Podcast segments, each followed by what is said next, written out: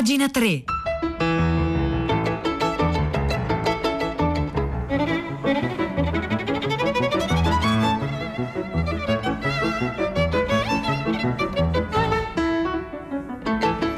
Le 9 due minuti, buongiorno da Vittorio Giacopini, benvenuti a pagina 3, la cultura nei giornali, sul web, nelle riviste. Oggi, lunedì 3 maggio, vi diamo una notizia. La globalizzazione non è finita. La notizia in realtà ce la dà uno storico, uno storico eh, britannico, Harold James, che sulla rivista Foreign Affairs ha fatto proprio un ragionamento su questo tema. Non è vero che la pandemia, il virus, il morbo hanno debellato la globalizzazione. Questo articolo l'articolo è ampiamente ripreso oggi sulle pagine del foglio in un uh, inserto che appare tutti i lunedì, un foglio internazionale in cui appunto vengono segnalati alcuni articoli apparsi sulla stampa estera che non hanno avuto una grande ripresa in Italia. Qual è il ragionamento che fa eh, il, lo storico inglese Harold James? È che la notizia della morte della globalizzazione, un po' come quella della morte di Mark Twain, è fortemente esagerata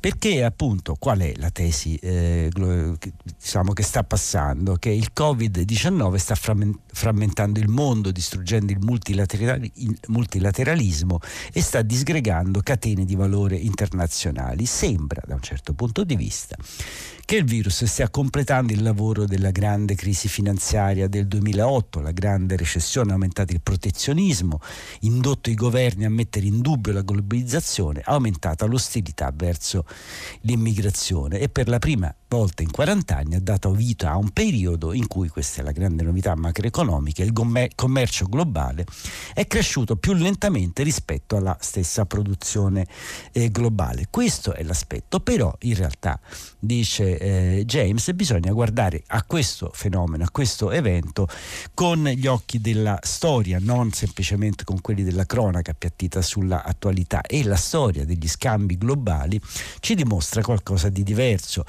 eh, mostra che è una serie di cicli in cui le crisi internazionali tendono a produrre più globalizzazione anziché meno. Questa è l'ipotesi diciamo, di fondo, l'ipotesi eh, strutturale che parte appunto dall'analisi di alcuni primi episodi di globalizzazione, per esempio alla prima metà dell'Ottocento, che è stato un po' l'inizio, dice James, dell'era della globalizzazione, che hanno visto una serie di crisi internazionali a cui ne sono seguite delle controcrisi, l'altro grande shock è stato le guerre mondiali, ma insomma andiamo all'ultima parte del ragionamento più ravvicinato, forse ci permette di eh, capire meglio. partiamo dalla crisi degli anni 70, la crisi petrolifera, la cosiddetta grande crisi petrolifera.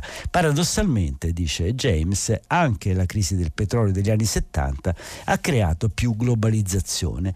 La lezione è stata la stessa del 1840, l'apertura cultura crea resilienza e di conseguenza il commercio internazionale è aumentato a dismisura. In quegli stessi anni è entrato in crisi il dogma keynesiano secondo cui l'inflazione, l'inflazione è la cura universale ai mali dell'economia.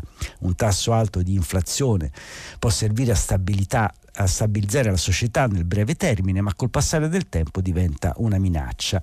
In quegli anni sono stati creati nuovi organi e istituzioni per garantire stabilità e mantenere un tasso di inflazione basta bassa. Viste le difficoltà nella gestione della crisi del Covid, sarebbe fin troppo facile pensare che i governi e i cittadini daranno priorità al nazionalismo per essere più autosufficienti in vista della prossima pandemia, ma questo difficilmente, dice James, accadrà. Al contrario, la gente cercherà di imparare dai paesi stranieri che hanno gestito meglio la pandemia. La riglobalizzazione verrà spinta dalle forze storiche di sempre. Il pianeta, eh, eh, la tecnologia sta trasformando il pianeta proprio come era successo nel 1840, diciamo nella prima affermazione e crisi della globalizzazione e come poi è accaduto nel 1970. A fine 800, naturalmente il quadro è molto diverso, appunto ricorda James, a fine 800 lo stimolo venne dato dai piroscofi, i cavi sottomarini e le ferrovie. In quel modo si stava allora unificando il mondo. Negli ultimi 25 anni sono stati i computer. Al giorno d'oggi i dati hanno la stessa funzione, connettono il mondo e offrono soluzioni ai, ai problemi più incombenti, inclusa l'incompetenza dei politici. Nuovi tipi di informazioni possono aiutare i capi di governo ad aggredire le disuguaglianze che sono state esacerbate dalla pandemia. Una maggiore automazione, spiega ancora James, potrebbe consentire alle macchine di ricoprire le mansioni ripetitive e pericolose che vengono oggi eseguite dai lavoratori a basso reddito, come è avvenuto nelle crisi passate. Anche stavolta c'è una grande domanda di prodotti affidabili a basso costo come i materiali sanitari, i chip e i minerali rari e l'avete sentito al giornale radio poco fa che c'è proprio un problema di eccessiva richiesta di microchip che per esempio sta mettendo attualmente in difficoltà l'industria automobilistica proprio perché in fase di pandemia si è aumentata moltissimo la produzione di telefoni cellulari, tablet e computer e quindi i chip che servono pure per le macchine di nuova generazione scarseggiano sul mercato. Conclusione del ragionamento di Harold James è questa, per essere resilienti in caso di nuove emergenze, queste comodità, queste merci devono essere prodotte e commerciate internazionalmente da un gran numero di fornitori.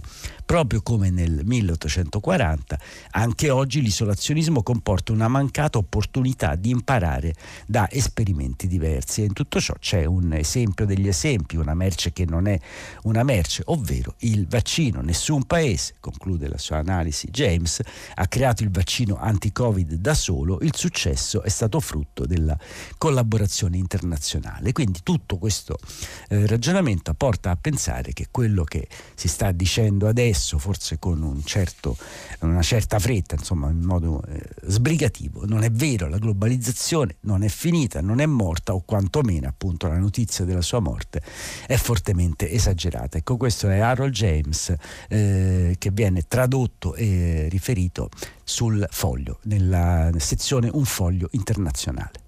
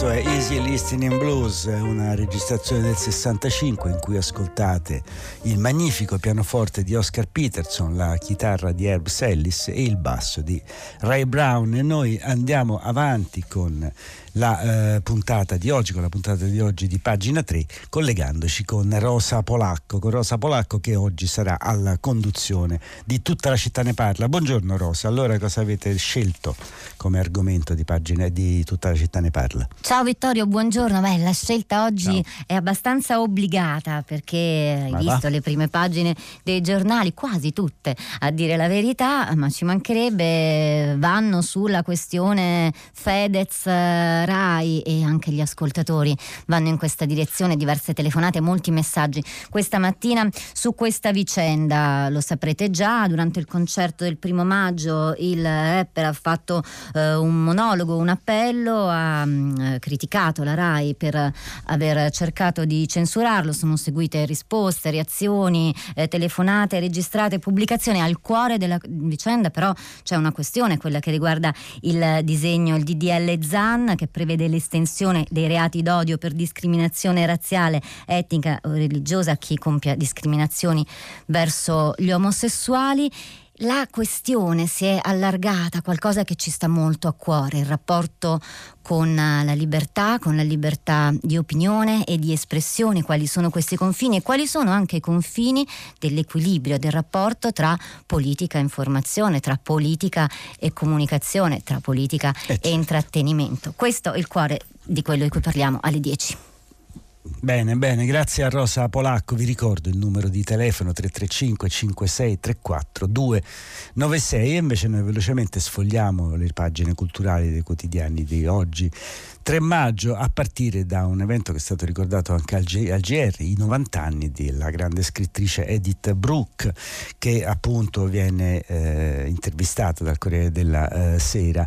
E poi c'è un'anticipazione del nuovo libro di Walter Vertroni, sempre sul Corriere della Sera, il racconto della vicenda Moro, l'istante in cui perdemmo Moro e cambiò l'Italia. Sempre dal Corriere della Sera vi segnalo un, eh, un fatto, il grande filosofo Jürgen Haber Habermas ha rifiutato lo Sheikh Zayed Book Award, che è un premio letterario, letterario diciamo, culturale che viene attribuito dagli Emirati Arabi Uniti, proprio l'aveva prima accettato, ma poi Habermas ha detto ciò eh, pensato su, non mi sembra il caso, perché sarebbe come un modo, come dire, di eh, sposare anche alcune politiche che vengono fatte in quel posto, negli Emirati Arabi Uniti, che io non eh, condivido. Da Repubblica vi segnalo un lungo articolo del regista Marco Tullio Giordana, che è un, un, grande collezionista di auto e motociclette, che racconta di una sorta di derby eterno, un derby d'Italia, non quello tra Juve e Inter, ma la gara infinita tra Vespa e Lambretta. Sulla stampa vi eh, segnalo un'intervista a Nora Jones,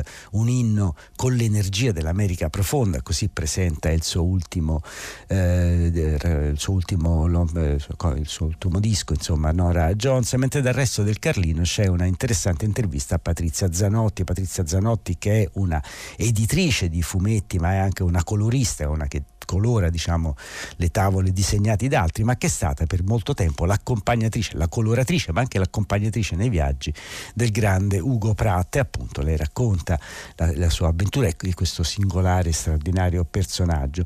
Vi segnalo insomma altre cose così, da tutto sport ad esempio c'è la recensione di un libro importante che una giornalista Francesca Colesanti ha dedicato a una figura strana, eccezionale, un'altra novantenne eh, d'eccezione del della storia italiana, Maria Chiara Ramorino, che è stata una eh, grande fisica, ha lavorato diciamo, accanto ad Amaldi e a molti altri fisici di primo piano, è stata un'alpinista che ha dato il suo nome a diverse vette nel mondo e una campionessa di tennis, insomma un personaggio molto singolare che a 90 anni ancora si racconta in nome di una sola grande parola, la parola è libertà. E poi vi segnalo ancora da un sito Popov, popovquotidiano.it, un eh, articolo di Cesare Berbani Urbani, uno dei eh, padri della storia orale in Italia, che racconta diciamo, radici, origini del primo maggio e soprattutto c'è anche la grande novità che la casa dove ancora vive Bermani sul lago eh, d'Orta in provincia di Novara diventerà un archivio, un archivio in cui vengono raccolte appunto testimonianze di storia orale che coprono dice, diversi decenni della storia italiana. Ecco, queste sono alcune segnalazioni dai giornali e dai siti di oggi, lunedì 3 maggio.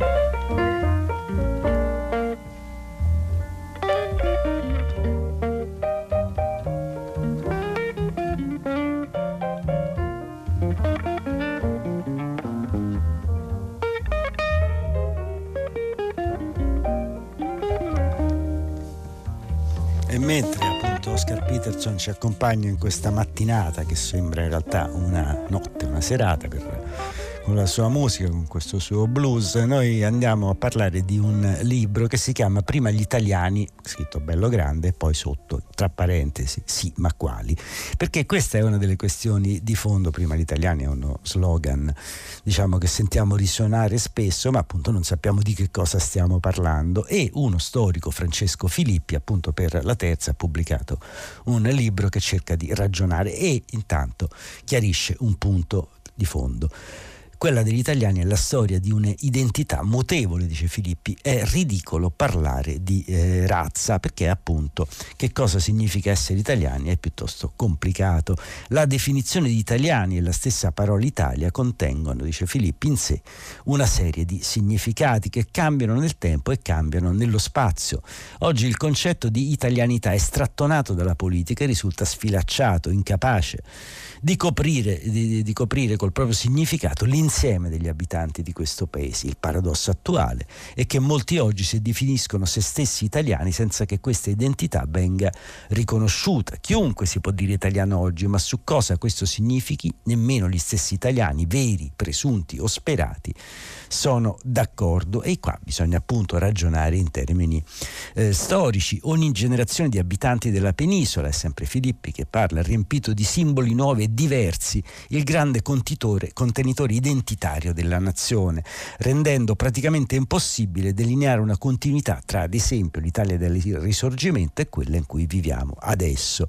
Gli italiani del 1914 avevano di fronte una serie di simboli che oggi noi non accettiamo come propri dell'essere italiani, che proprio non riconosciamo, le colonie africane, Casa Savoia, l'emigrazione, elementi che non sono più parte del racconto degli italiani di oggi, forse l'emigrazione è un discorso un po' diverso, ma sicuramente le colonie e Casa Savoia sicuramente non fanno più parte della nostra identità, per così dire. Per non parlare, poi va, va ancora avanti, Filippi degli italiani del 1861, appena unificati, che di essere italiani per la gran parte nemmeno lo sapevano. Infatti questo è il tema poi di tanta bella narrativa a cavallo tra 800 o 900, appunto questo farsi degli italiani mentre l'Italia era già eh, fatta, qualcosa che è passato attraverso la lingua, ma non soltanto, anche abitudini e quindi ci sono molte complicazioni. E andiamo all'ultimo aspetto della intervista che tocca alcune parole belle e sinistre al tempo stesso, cultura, sangue, solo, perché ancora il secondo elemento a prevalere nel determinare un'identità, ovvero il sangue, lo ius sanguinis, perché il sangue, dice Filippi, sembra erroneamente più solido come parametro rispetto agli altri due. La cultura cambia, il suolo si può perdere, ma il sangue, cioè le origini biologiche, si crede siano più stabili, certe, immutate e irritate in realtà si tratta dell'esaltazione di differenze minime che non hanno alcun peso scientifico sull'effettiva distinzione tra un popolo e l'altro.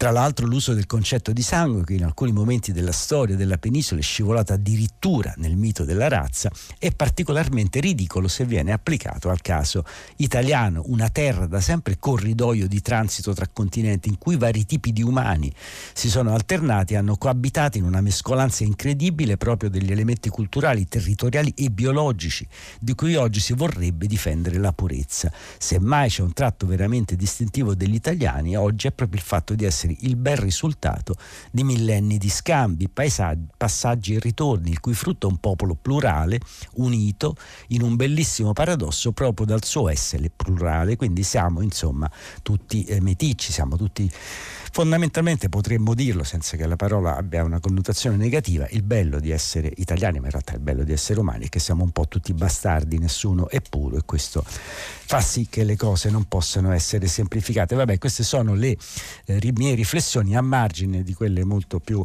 articolate dello storico Francesco Filippi, appunto che ha pubblicato questo libro Prima gli italiani, sì, ma quali, di cui parla oggi la Gazzetta del Mezzogiorno.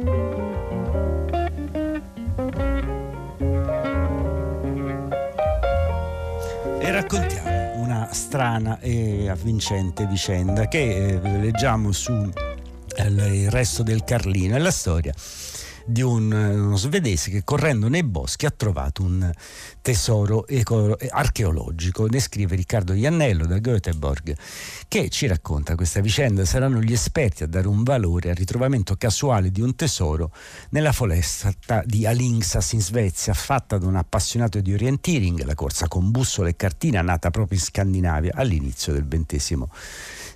Il corridore, che si chiama Thomas Carson, stava studiando un nuovo percorso per fare una mappa quando si è imbattuto in quella che in un primo momento ha pensato fosse della paccottiglia e invece era ben altro. Quando ha capito che non erano resti di qualche macchinario, ha pensato a una lampada sversata consapevolmente nel bosco, ha avvertito le autorità che hanno mosso gli archeologi dell'Università di Göteborg, la città sulla costa orientale della Svezia, proprio vicino al luogo del ritrovamento. C'erano anelli, collari, bracciali, oggetti in terracotta terracotta, cavigliere, fermaglie per abiti. Il ritrovamento è di metà aprile, la risposta degli esperti è invece di ieri. Il materiale appartiene a quello che nella classificazione di Oscar Montelius è il sesto periodo dell'età del bronzo nordica, ovvero tra il 750 e il 500 a.C. Quindi, mentre uno corre nei boschi per allontanarsi dalla civiltà, trova, inciampa letteralmente sulle tracce di un'altra antica società, quella dell'età del bronzo, la proprietaria, la proprietaria di questi oggetti e monili, era una donna di alto rango di quel periodo, secondo quanto hanno dichiarato all'università l'equipe del professor Joan Ling, un docente di archeologia, ha effettuato dei rapidi scavi nei, disto- nei dintorni e ha dissotterrato un'altra cinquantina di oggetti e quindi come vedete si possono fare delle eh, scoperte, scoperte molto singolari, la storia è un po' più complicata, ci sono vari altri sviluppi sul resto del Carlino, ce la ricorda Riccardo anhelo.